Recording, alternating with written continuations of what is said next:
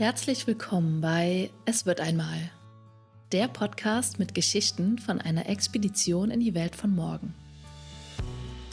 Hier erzählen Pioniere und Pionierinnen ihre Geschichten. Geschichten der Verbundenheit, Geschichten vom Aufbruch.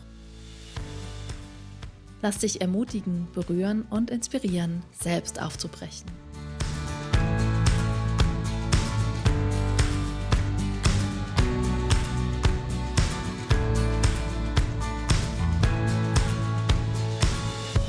Herzlich willkommen zu meiner allerersten Podcast-Folge von meinem Podcast Es wird einmal. Herzlich willkommen zur Folge Aufbruch. Und ich möchte heute in der Folge euch ein bisschen mitnehmen, wie dieser Podcast entstanden ist oder welche Hintergründe und Geschichten dazu geführt haben.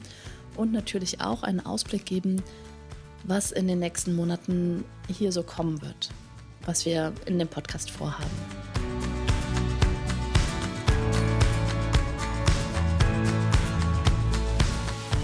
Und Aufbruch findet ihr immer wieder in der Podcast-Beschreibung, aber auch auf meiner Webseite insgesamt und in dem, was ich tue, in meinem Wirken insgesamt.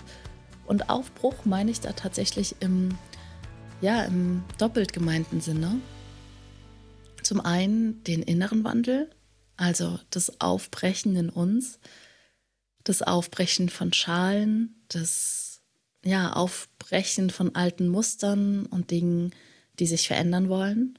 Und dann vielleicht aufbrechen auch in unsere eigene oder in eine andere Zukunft. Das beziehe ich auf unsere, auf uns selbst. Und dann der Aufbruch in was Neues, in eine neue Gesellschaft. Und das ist wirklich für mich ein ganz tiefgreifender Aufbruch. Und ich glaube, dass der Podcast schon relativ lange jetzt geschlummert hat und Ideen schon lange da waren und auch der Wunsch schon lange da war und jetzt aber so lange auch gebraucht hat, hat auch damit zu tun, dass ja, dass ich tatsächlich mh, mm, erst noch mal den Mut finden musste, das, das jetzt gerade so in die Welt zu bringen. Ich beschäftige mich schon relativ lange mit innerem Wandel und auch mit äußerem gesellschaftlichen Wandel und was wir dazu brauchen und wie das Ganze zusammenhängt. Dazu jetzt gleich später mehr. Und an den Reaktionen von meinem Umfeld, nicht von allen, aber von einem Teil von meinem Umfeld, habe ich immer wieder gemerkt, dass ich da belächelt wurde oder nicht ernst genommen wurde. Schon viele, viele Jahre. Mm, es gibt die Blase von Menschen um mich herum, die vielleicht noch ein in Anführungszeichen ganz normales Leben leben und mittendrin in unserem alten System verwurzelt sind und an die Geschichten, die das alte System erzählt, glauben und die vielleicht sowohl den inneren Wandel total belächeln, sowas wie Resilienz und Achtsamkeit und dass wir vielleicht Stille und Entschleunigung brauchen und dass es uns gut gehen darf und Bedürfnisse. Und dann gibt es, und die aber auch den äußeren Wandel belächeln. Also auch die Idee, dass es wirklich, wirklich eine Veränderung in der Gesellschaft braucht, die nicht nur ein bisschen ökologisch ist, sondern die wirklich tiefgreifend geht. Und das Ganze so zusammenzudenken und zu sehen, dass wir für einen tiefgreifenden Wandel in der Gesellschaft, um neue Strukturen zu schaffen, auch in uns selbst was verändern müssen, das habe ich immer wieder gespürt, im, ja, Anfang 20, Mitte 20 dass diese Idee oft für viele viel zu romantisch oder viel zu hm, naiv klang. Und obwohl ich schon sehr lange spüre und weiß, dass, dass ich daran ganz, ganz tief glaube und dass auch viele, viele Menschen mehr, immer mehr dorthin aufbrechen, war es für mich jetzt schon nochmal eine Herausforderung, ja, mich mit dem auf die Bühne zu trauen und sichtbar zu werden.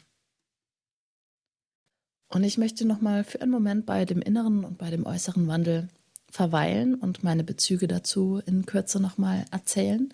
Du findest sie auch auf meiner Webseite und in vielen anderen Podcast-Folgen immer wieder aufgegriffen. Es fing so bei mir mit, mit, ja, in der Schulzeit während, dem, während des Abiturs an, wo ich mich sehr überfordert gefühlt habe und diesen Lebenswandel, der mir, oder dieser Lebensweg, der mir bevorsteht, sehr hinterfragt habe. Also ich hatte einfach das Gefühl, ja, jetzt nach einem guten Abitur das, das Studium und ähm, so einen linearen Lebensweg, wie der in der Region, wo ich aufgewachsen bin, einfach ähm, vorherrscht, auch heute noch. das hat mir unglaublich Stress gemacht, weil ich das Gefühl hatte, das kann, kann doch nicht alles sein. Also es hat mich frustriert und große Fragezeichen in mir aufgeworfen. Und so im Nachhinein mit der Erfahrung, die ich heute habe, kann ich sagen, ich hatte damals tatsächlich eine, ja, eine Art Depression und hatte aber keine Hilfe um mich herum. Und das waren die ersten, ersten Kontaktaufnahmen oder die erste Suche nach Lösungsmöglichkeiten, die in mir liegen. Und das wurde dann, ich bin dann ja tatsächlich noch ähm, ja, abgebogen zur Polizei. Hm, vielleicht an anderer Stelle dazu mehr und habe eine Ausbildung zur Polizeikommissarin gemacht.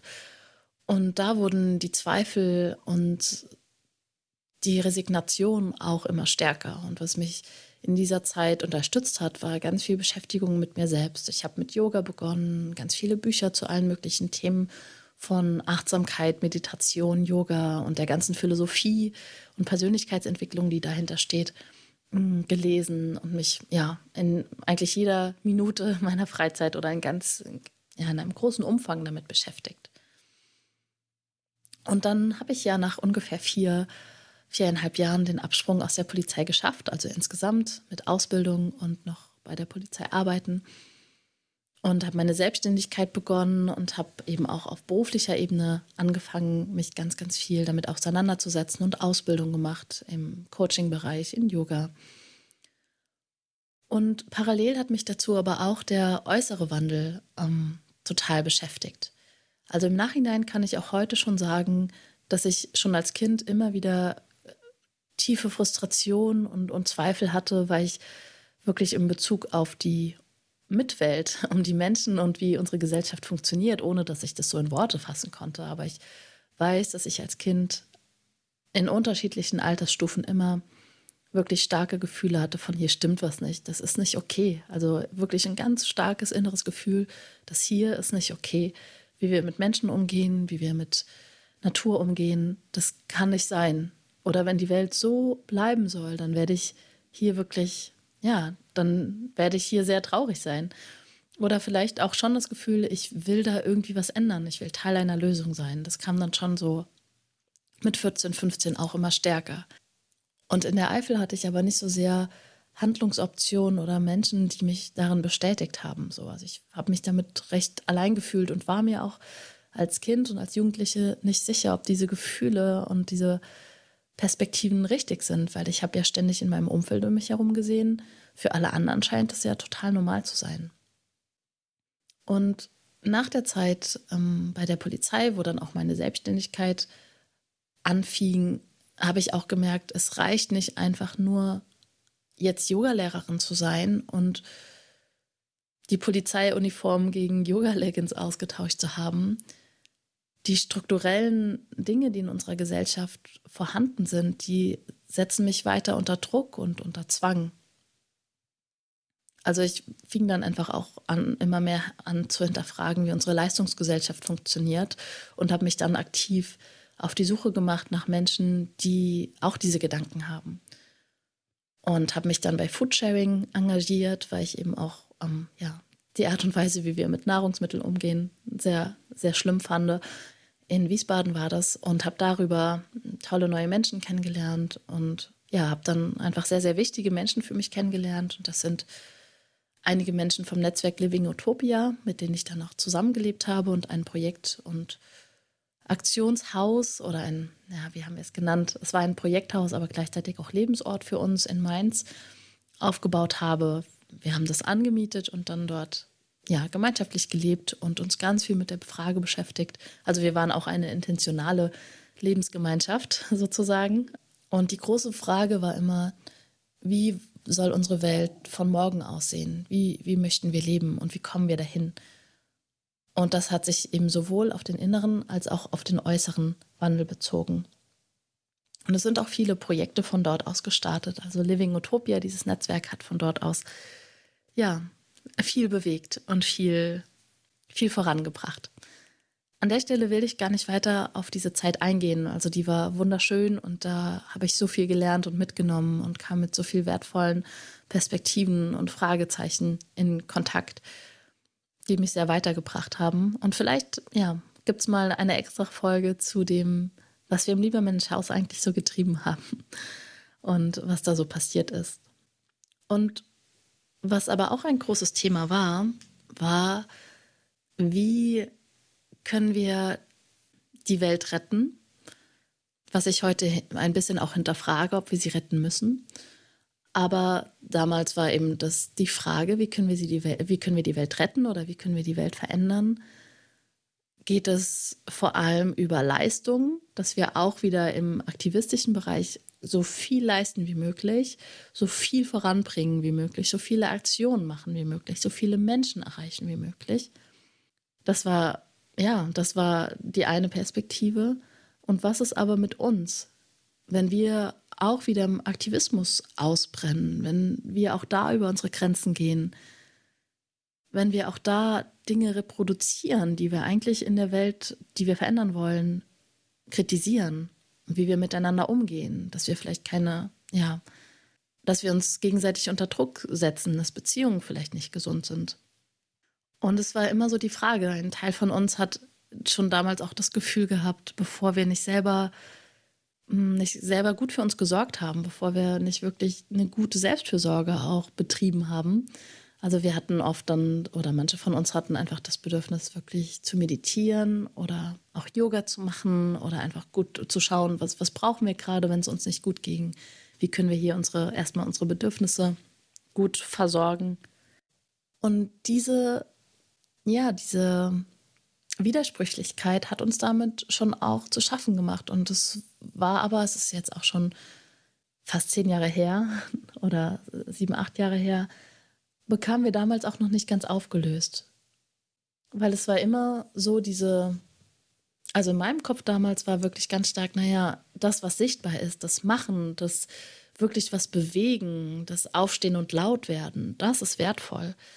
Aber wenn ich für mich selbst sorge, und mich ausruhe, dann diene ich ja nur mir selbst und nicht der Welt. Also das war wirklich Konflikte, ähm, die wir so nicht, also in uns, aber auch in, unter, also im Miteinander, die wir damals noch nicht aufgelöst bekamen. Hm. Also für die wir noch keine Antworten hatten. Und das Thema hat mich aber damals unglaublich gereizt und beschäftigt und bewegt bis heute, weil ich intuitiv damals obwohl scheinbar kognitive Argumente dagegen gesprochen haben, das Gefühl hatte, es kann nur so gehen, dass wenn wir für uns selbst gut sorgen, dass wenn wir uns gut fühlen, auch das beste Geschenk für die Welt sind und am meisten in der Welt bewegen. Und dass wenn wir was Neues aufbauen möchten, der innere Wandel, die Auseinandersetzung mit uns selbst und allem, was dazugehört, ein, ja, ein total wichtiger Teil davon sein wird. Und ich habe mich damals so ein bisschen in zwei Welten gefühlt. Zum einen war das Liebermensch-Haus mein Zuhause mit den AktivistInnen, die dort gelebt haben, mit denen ich zusammengelebt habe, von, ja, von dem aus viele Aktionen für die Welt von morgen ausgingen. Und natürlich auch viel Kritik an dem aktuellen System. Wir haben zu allen möglichen Bereichen geforscht oder uns Gedanken gemacht. Warum braucht es in einer anderen Welt eine Wirtschaft, die solidarischer funktioniert? und die nicht die Ressourcen so ausbeutet. Weder die menschlichen Ressourcen noch die mehr als menschliche Welt von Tieren und Pflanzen, die massiv ausgebeutet wird. Warum braucht es mehr Solidarität untereinander in allen möglichen Bereichen? Wie gehen wir in Zukunft mit Geld um? Und wie können wir überhaupt Antworten auf Klimakrise und die, die Umweltzerstörung finden? Das war die eine Welt. Und in der anderen Welt war ich ganz viel in der ganzen Yoga-Szene rund um Mainz und Wiesbaden unterwegs. Und was mir da schwer fiel, war, dass Yoga und innerer Wandel und Achtsamkeit völlig losgelöst von unseren, von unseren gesellschaftlichen Herausforderungen praktiziert wurde. Also zumindest das, was ich erfahren habe in den klassischen Yoga-Studios. Es war so, ja, es war ein, ist natürlich auch eine Sache von weißen Privilegien. Wir sitzen hier in unserem recht reichen Deutschland in einem super schicken Yoga-Studio, vor allem mit weißen Menschen, und haben die Privilegien, uns auf unser Yogakissen zu setzen und uns die Zeit zu nehmen. Und ich sehe das immer noch heute total so, dass es genau das braucht, dass wir Selbstfürsorge betreiben und das in einem System wie unserem, was immer noch so ein krasses Leistungssystem ist und ein höher, schneller, weiter System, dass, dass es da schon ein revolutionärer Akt ist, sich rauszuziehen und zu sagen, ich betreibe Selbstfürsorge. Das sehe ich bis heute so. Aber was mich damals herausgefordert hat, dass unglaublich viele Menschen aus der Yoga-Szene mm, eben nicht die ganzen gesellschaftlichen Herausforderungen mit einbezogen haben. Und ich finde das schwierig. Also ich glaube wirklich daran, dass wir das nicht losgelöst voneinander sehen können. Und ich hatte oft den Eindruck, dass Menschen ins Yoga-Studio kommen, um sich selbst zu optimieren, um dann wieder perfekt in dem höher, schneller, weiter, schöner, besser Modus und System agieren zu können. Und das hat sich ziemlich falsch angefühlt. Und ganz, ganz viele Menschen, die ich dort einfach auch erlebt habe, kamen ins Yoga und haben Yoga so betrachtet, ja, wie wirklich ein Selbstoptimierungswerkzeug mit dem Anspruch, eben noch besser, noch beweglicher, noch schöner, noch entspannter zu werden. Und das ist es für mich einfach nicht. Und mit dieser Haltung reproduzieren wir die alten Prinzipien. Und auch da habe ich gespürt, in diesem inneren Selbstoptimierungs-, innerer Wandel, Selbstoptimierungshamsterrad mitzumachen, das tut mir nicht gut. Und dafür möchte ich meine, ja, möchte ich meine Energie nicht geben. Und damit meine ich nicht alle Yoga-Studios, mit denen ich kooperiert habe oder die ich erlebt habe. Aber es ist ein Teil, der mitschwingt in der ganzen Yoga-Industrie und ja, den ich sehr schwierig finde. Und diese beiden Welten habe ich damals nicht zusammenbekommen. Und zum Glück habe ich in den ganzen letzten Jahren oder beobachte ich, dass in den ganzen letzten Jahren immer mehr Menschen sich auf den Weg machen oder sich schon lange auf den Weg gemacht haben und erst jetzt entdecke ich sie, die das zusammendenken. Und das gibt mir eine unglaubliche Hoffnung und in verschiedenen Bereichen auch. Ich habe gerade die aktuelle Evolve vor mir liegen, ein Magazin zu Bewusstsein und Kultur. Und dort sind ganz viele Menschen in der aktuellen Ausgabe drin, die in diesem Bereich tätig sind. SchriftstellerInnen, PsychologInnen, PhilosophInnen, Sozial- und Ökonomie-Experten und Expertinnen, ähm, ja, die sich damit beschäftigen und die einhellig sagen, es geht um viel mehr als nur darum, ein bisschen ökologischer zu leben. Wenn wir wirklich Antworten auf die Krisen, die uns bevorstehen als Gesellschaft haben wollen, dann braucht es wirklich einen tiefgreifenden Wandel. Es braucht einen tiefgreifenden Wandel von unserem System. Es braucht wirklich neue Strukturen, neue Anlaufstellen. Und es braucht eine ganz neue Kultur, eine ganz neue Bewusstseinskultur. Charles Eisenstein, ein Philosoph, ja, dessen Arbeit mich total inspiriert und mir ganz viel Kraft gibt auf meinem eigenen Weg, sagt, wir brauchen eine neue Geschichte. Und er sagt, das alte System ist auf der Geschichte von Trennung aufgebaut. Wenn ich getrennt von ihr bin, dann bedeutet das, wenn du mehr hast, habe ich automatisch weniger. Und dann verhalte ich mich feindselig und auf jeden Fall nicht solidarisch. Wenn ich aber in eine neue Geschichte eintrete, in eine neue Kultur, die Geschichte der Verbundenheit, und ich zutiefst mich immer wieder ausrichte oder erlaube, dass ich sowohl mit den Menschen um mich herum und auch mit der mehr als menschlichen Welt, mit Pflanzen und Tieren verbunden bin, dann bedeutet das, wenn du mehr hast, das auch irgendwann auf mich zurückkommen kann. Mehr für dich ist dann auch mehr für mich. Wenn es dir gut geht und wir verbunden sind, dann wird das auch automatisch auf mein, auf mich und mein Umfeld umschlagen irgendwann. Und auch da ist der Aspekt der Selbstfürsorge und für unsere Grenzen einstehen total wichtig. Aber es ist wirklich eine andere Geschichte, die ein anderes Denken, ein anderes Erleben, ein anderes Verhalten von mir und in meinem Leben fördern kann. Und an der Stelle will ich eigentlich gar nicht so tief einsteigen, beziehungsweise bin an Stellen schon tiefer eingestiegen, als ich eigentlich wollte. Aber um all diese Fragezeichen und diese, diese Wege soll es in diesem Podcast gehen.